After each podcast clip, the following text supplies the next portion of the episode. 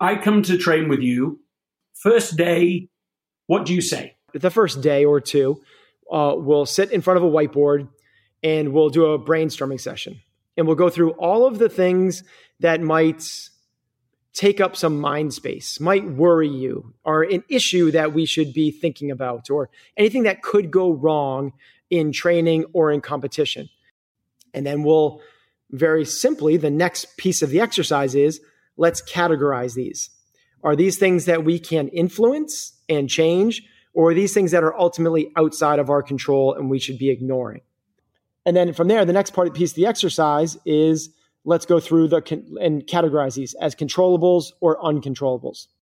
80% of things that you think you're are you're worried about are ultimately outside your control and literally just get brushed off your shoulder if you practice being able to brush those things off your shoulders.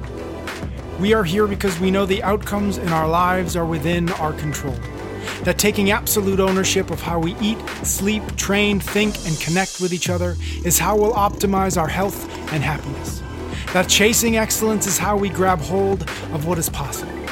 Our mission is to live on the run, always chasing, never stopping. Hello, hello, Patrick here with a quick introduction to today's episode. Today we have a conversation between Ben and the author Greg McKeown. If that name is familiar, it is because Ben and I have talked about uh, Greg and Greg's work often on the podcast. He is the author of a book called Essentialism, a book that both Ben and I love and recommend. And now he's also the host of the Essentialism podcast. If you want to hear more about essentialism and check out the podcast, just search for essentialism wherever you're listening to this and you will find it. I've been listening to it. I recommend a couple episodes one with past guest Ryan Holiday, another with the author Cal Newport, author of Deep Work. And I just started the conversation that Greg had with David Allen, who created Getting Things Done. And so lots to dive into. If essentialism sounds good to you, without further ado, here are Ben and Greg. In this episode, I'm delighted to have Ben Bergeron with us. He is a coach to basically the fittest people in the world. He has an avid following, and he is himself an avowed essentialist. In fact, when I learned of some of the things he has done to apply essentialism, I felt inspired and have made changes myself to do what he is doing. I think that it may have the same effect for you. So enjoy this essential conversation with Ben Bergeron. Okay, but please carry on. We don't have to officially get into it. Uh, but but you, you, were saying, now I've got it on recording, but you were saying something nice about essentialism. That's the gist of it. So I am an essentialist at heart. I was an essentialist before I read your book. It was as educational and prescriptive as it was reassuring.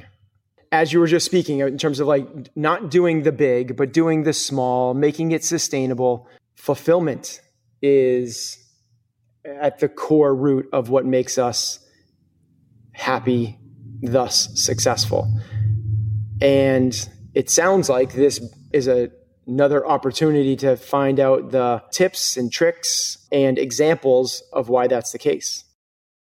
Describe it to me. What does living as, an essentialist look like for you? To me, it is living a life true to your core values and principles so you have ultimate fulfillment in the process throughout your life and clarity on what you're trying to create in the moment. So, the way I've done that is spent an exorbitant amount of time, three years, laying out what are my values and what are the core underlying principles that stand up what are the pillars of each of those values. You have a document that this is written in. Yes. From there, I tracked each of those. So I created a to do essentially for each of those principles. And it ended up being about 25 of them. So I had five values and I had five measurables for each of those values that I tracked Monday through Friday. And I did that for about three years. So one of those things was family first, as an example. So, in order for me to put my family first, again, you have to prioritize it. One of those things, very simple. I'm going to be home at six o'clock every single night. So, every single day, I would track whether I was home at six o'clock. Um, we would have family dinner every single night. So I would track all the nights that we would have family dinners and so forth and so on for about 25 of those measurables. So I have set up ahead of time what is my true essential purpose, values, and principles and kind of lean into those guys. I heard that you did that. And I was really intrigued by that. So just slow it down a little more for me. So so you've already set up in advance. You know, at 6 p.m., I walk through the door. That's aligned with my value. This is my metric to make sure I'm actually living it. There's a clear boundary. You are in the meeting. Is this just an internal meeting you would do this or any meeting that you're in? Any meeting I'm in. Do you warn them up front or do you just. I have a hard 525 cutoff time, guys. That's normal. People, people understand if someone has a, a hard stop, they ask you, hey, do you have a hard stop? And you just know you always do every single time. So maybe to back up even before that, because that's the actionable that comes about. So um, the core values: um, family first, humble, hungry, honest, and healthy. Um, so those are my core values, and each of those has five kind of measurables for each of those things. So family first and four H's. I need to be able to conceptualize. I need to put these things in nice, clean little buckets. So what I have is memorable, FF, family first, and then the four H's. So the easy one is like healthy. So people can kind of like, this is very actionable, right? So healthy for me is um, getting seven and a half hours of sleep every night. That is one of the things I have to do every single night. Now, I'd love to strive for eight, but I'm checking the box if I get seven and a half. Work out Monday through Friday. So I go to the gym Monday through Friday. Not eat any processed foods. Sorry, drink half my body weight in water you're starting to define the health bucket. Okay, take me from the beginning. The first line, start with family first is your highest value, and take me across the tool that you use. Family first is the value. What comes next? Yep, family first is the value. It's on a Google Doc. So the row is family first. Underneath that is the five components that I'll use to measure whether I'm putting family first.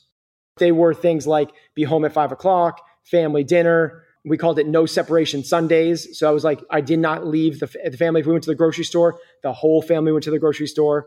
And then it was like, um, go to every single kid's game or practice. It was things like that. Those are your metrics for that value. Next column. Yep. And then the next column was Monday and with a date. And then it was, do they get a check mark? Did I do these on Monday? So it's literally just accountable because it's a metric. By definition, it's measurable. You are just literally saying, did I do those things today, Monday? And so then the next column is Tuesday and so on. That's what you're saying. Okay. So there's only really two columns of content, and then there's accountability of the rest of these, and you did it three years. Yes it wasn't set in stone. I would find things that worked and things that didn't. I, I think what you said is really eh, poignant. What matters is the clarity and the intention. Yes. So I always think that there's three things in life that can guide us along the way. First one is awareness. You need to be aware of things. It's it's really hard to change a bad habit if you're not aware of how bad the habit is or how, how often you do it. The next one is intention. You have to intentionally go about changing your environment, go about changing your routine, go about changing. You have to be very intentional with that. And the third one is perspective.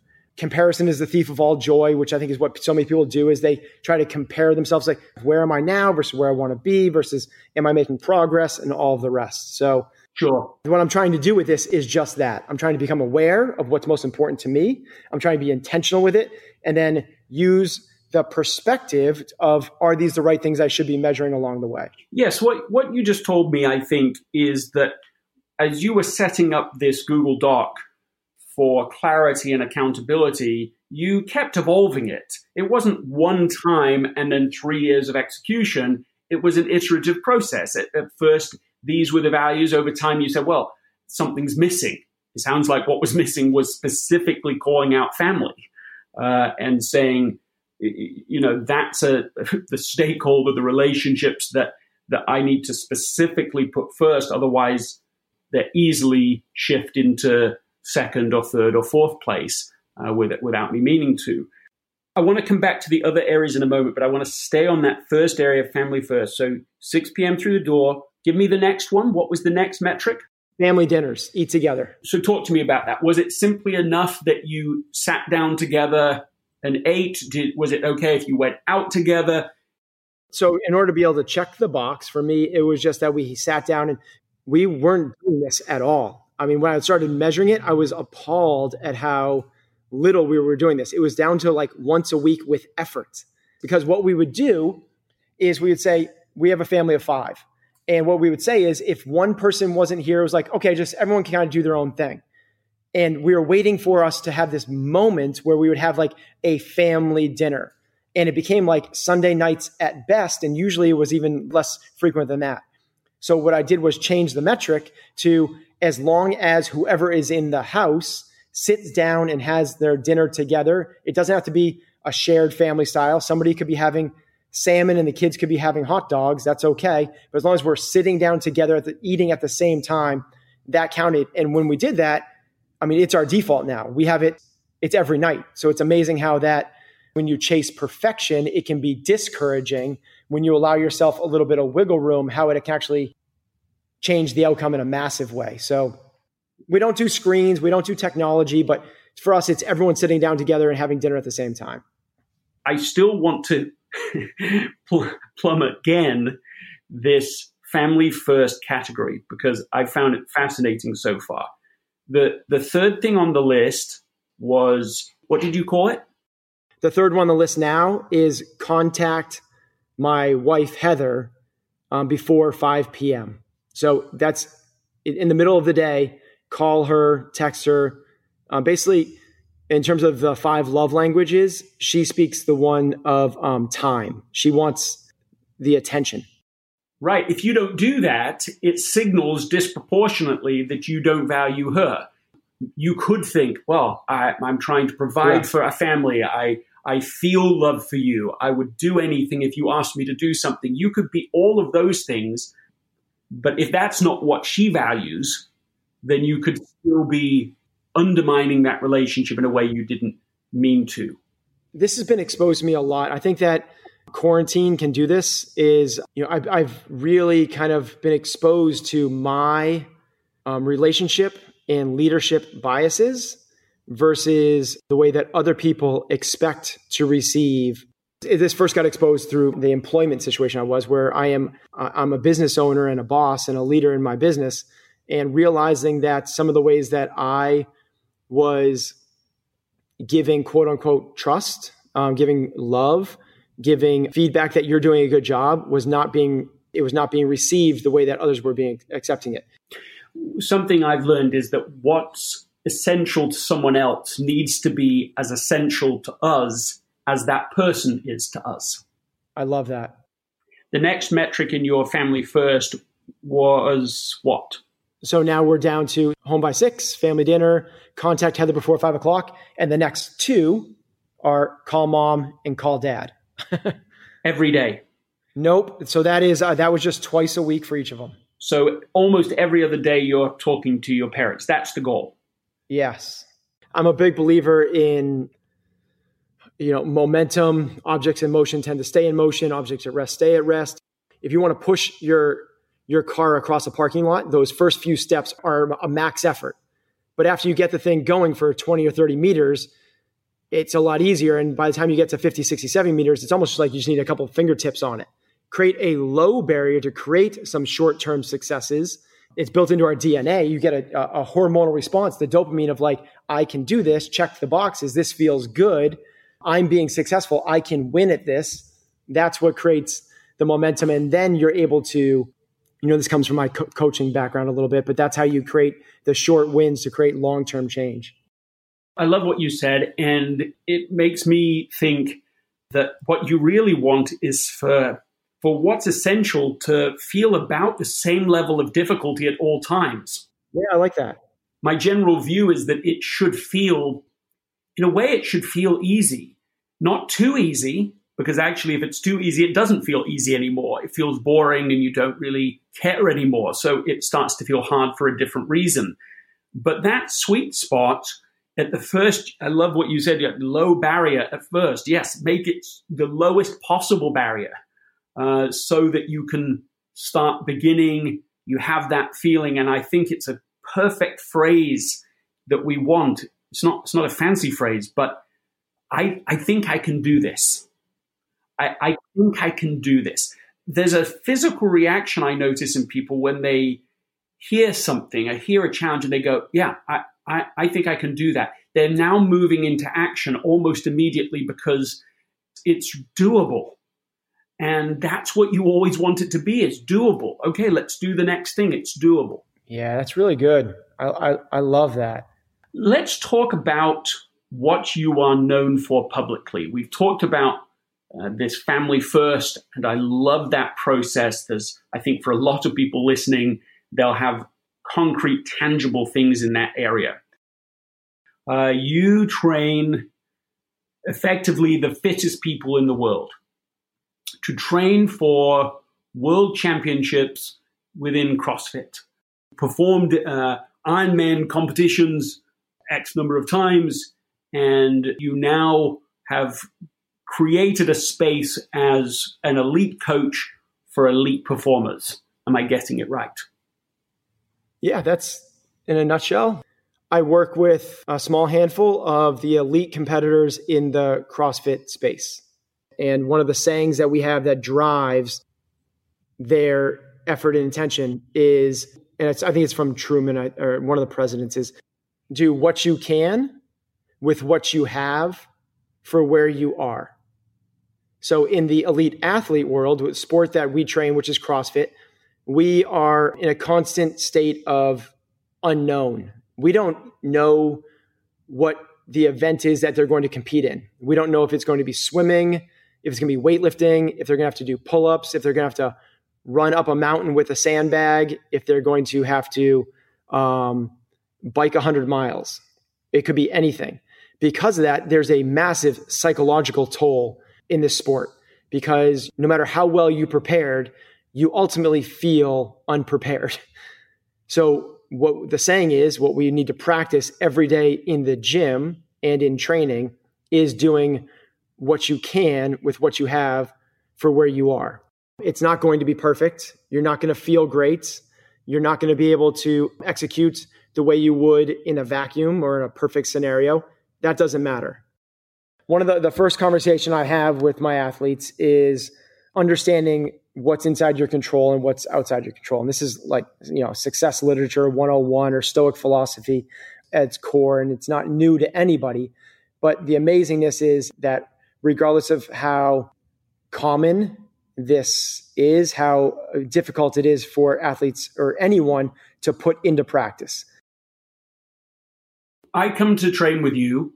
First day, what do you say? The first day or two, uh, we'll sit in front of a whiteboard and we'll do a brainstorming session. And we'll go through all of the things that might take up some mind space, might worry you, or an issue that we should be thinking about, or anything that could go wrong in training or in competition. And then we'll very simply, the next piece of the exercise is let's categorize these. Are these things that we can influence and change, or these things that are ultimately outside of our control and we should be ignoring? And then from there, the next part piece of the exercise is let's go through the and categorize these as controllables or uncontrollables. 80% of things that you think you're are you're worried about are ultimately outside your control and literally just get brushed off your shoulder if you practice being able to brush those things off your shoulders. There are things that we sort of can control in between. And we're going to take the necessary steps so those become controllables. And then there are things that are totally, completely 100% inside of your control. And these are the things that we lean into a lot. These ones define what we call the process. And they are your training, your nutrition, your sleep, your recovery, and your mindset. There's only five things in the athlete's world that they ultimately need to be paying attention to at a constant basis. Anything outside of that is a distraction. Now, we could whittle that number down even closer from that five to two. There's really only two things at all that you need to worry yourself at any time. Your preparation, are you as prepared as you possibly can be? And your effort. Anything outside of those things is essentially outside of your control. Prepare as best as you can before this is leading up to. And then in competition, give your very best effort. And once you pare it down to those things, the scoreboard, I'm in last place, a workout that popped up that's completely outside my wheelhouse, the judge is calling no reps, all of those things are just expected adversities. And what we can do is we can expect adversity and we can expect to overcome it if we lean into those two principles.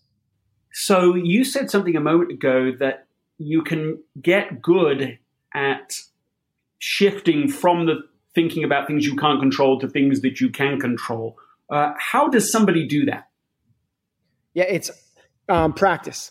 And it, the first part of it becomes awareness. You have to be aware of when you are focusing on things that are outside your control. That's a lot harder than I think most people would give it credit for. Because what it is, the way we define that, first and foremost, in our biggest red light, our biggest trigger that you're focusing on something that's outside your control is complaining. If you complain, if you whine, or if you make an excuse, you are essentially highlighting something that you don't have control over. So if you say, like, we're doing open water swimming and it is um, 65 degrees out and the water temperature is 60 degrees and it's a it's rough water. If you start complaining about how cold you are about how rough the seas are or about how uncomfortable any part of this is you're highlighting you're paying attention to things that are outside your control. Now if you go no like i i'm just saying this because i want to be warmer. Okay then that's inside your control. Don't complain about it. Be proactive and do pe- better preparation. Now that's preparing. So you're pulling it into your control. Essentially, there is no place ever in our repertoire for a complaint, an excuse, or a whine. We actually have bracelets that we all wear. They are white bracelets that on them say, never whine, never complain, never make excuses. And if you hear somebody make one of those things, you, I'm wearing it right now, you snap it on yourself and you bring to light that that complaint, that focus on something that is outside of your control is actually hurting us. It's hurting us in our performance. What you're doing is you're highlighting something that's a negative. If you start to highlight things, it's frequency illusion. It's, it's been called a lot of different things. But if I say, have you seen all the yellow cars out there? You start to focus on yellow cars. Well, if I'm telling you to focus, if I'm bringing attention to negative things, you see more negative things and you see more obstacles than you do opportunities. This physically hurts us because you only have so much resources, time, energy, and effort to spend on things. If you are spending your effort, your resources on things that are outside of your control, you're burning up matchsticks and literally actually thoughts consume calories. You're burning up our necessary calories on things that are not going to move us towards our, our destination and our goals. This is destructive to our process. So that's why we snap it to bring awareness that you are actually hurting the process. I think that there's something intriguing about this. Not just that we shouldn't complain, which I think is a big part of what you're saying, but it's that the use of complaining as an early warning signal. It's using that behavior to your advantage because uh, otherwise, it's just a concept. Uh, is it in your control? Is it not in your control? Okay, people understand that. They hear it once, they can comprehend the point. But on an ongoing basis, the behavior that you're looking for, the way to increase awareness is are you complaining? If you're complaining, either you're complaining about something you could have control over, so focus on that, or you're complaining about something you don't have control over, so it's a complete waste of your energy. But either way, the complaint is actually the trigger for this new behavior. Yeah, that's exactly it. We're trying to create awareness. So that's why we have the bracelets. That's why we call people out. So what we we are very deliberate and aware of our language. We believe that your thoughts become your words, your words become your actions, and your actions dictate your destiny. Well, it's really difficult. I'm a seasoned coach, but I'm not good enough to read minds yet. So I, I'm not there. What I can do though is pay attention to the words that you're saying. And if you're saying things like, I have to go work out today, that to me is a negative because you're saying you have to do this. Recognize the opportunities that are in front of you. You don't have to do this. You get to do this. So we switch have tos into get tos. Um, you don't have to go to the gym. You don't have to pick up your kids from school. You don't have to cook dinner tonight. Those are all things that are opportunities for you that you get to do. We are very, very aware and strict with the words that we use because we believe that I can break the chain thoughts, words, actions, destiny. I can get people to perform, act better if I get them to shape their words better, because that will then shape their minds. I suppose it begs a question how can somebody, well, let me put it in two, can somebody get into the right mindset on command? Answer to that first. Yes, it just takes a lot of practice. What we need to be able to do is see an essentialist approach to your practice. You can get good at it, um, but it takes a certain level of awareness. And like any good practice, it takes um, a feedback loop so you know whether you're doing it right or not. It takes repetition, repetition, repetition, and repetition. So it's not something that can just like happen on demand, but with enough practice, you can train your body to get there. And this is where the mindfulness movement has come from is what people have realized is if I create dedicated space in my day to become aware of this, then I can bring that into everyday life and then hopefully, what we get to is when the extremes come at us and you feel this rage, this embarrassment, this anxiety, this fear, you can see those as triggers to pull yourself back and out of that reactive state. But it's not going to happen on its own. I think what people think is it's just who they are. And they're right. It is. It's built into your DNA to be reactive. We as human beings, just like the startle flinch response. You're saying that I need to practice many times to be able to do this when the moment comes, when I feel some emotional reaction to whatever the stimulus is but still, what do I do for that minute of practice? Simple breathing or more to be able to later call upon this instant mindset reset that I would like to have. Yeah, the biggest one is again is awareness. When it's happening, can you recognize that it's happening? Because that's a huge step. If you feel anger bubbling up and you lash out without ever saying like the introspection of like, oh, here it is. I'm I'm feeling angry right now. What's causing my anger? It's like really, it's like it's taking that second to be aware that this is even happening. And once you become aware that it's happening and seeing it as a trigger, as a trigger that should then move you towards, yes, as you said, then move you to, I need to take three or four breaths. That's like step one. That's like class 101. Are you aware that it's happening in real time? If you're aware that it's happening, take three breaths. And once you've done that, you're ready for level two.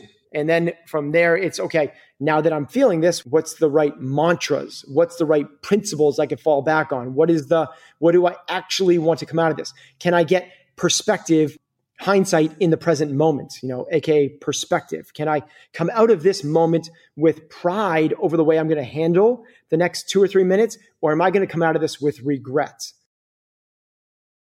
There's um, something I've been teaching my daughter who has not been loving the fact that she just l- lost out on the last few months of her elementary school experience with her really close friends and uh, and all of these graduating activities they were going to be involved with, and she was looking forward to. Uh, and we were we were talking about how to respond, and um, you know, most people, I think, even if they're trying to develop resilience, will say, "Okay, well, let's come up with Plan B or Plan C." But a friend of mine taught me that what you want to do when faced with adversity is remember that this unexpected thing is plan A. That these challenges are happening for you, not to you. And if you can rewire that, then every negative can become a positive. And if you can turn a negative into a positive, you can never be defeated. That is it. So to me, that is the uh, that is the thing that we should all be aspiring to. Now, it's really hard not to merely just accept what the challenges life is bringing to you, but actually cherish them and want them because they are, as you just said, these are being put in front of you for you on purpose to allow you to grow. How does this mindset that we're talking about help you to live a more essentialist life? Well, to me, uh, essentialism is getting rid of all of the the fluff, um, the bright shiny objects, and the distractions. And what you're essentially, what you're it's hard not to use that word. what you're what you're doing is boiling your life down or editing your life down to the the most important few. You know, doing less better.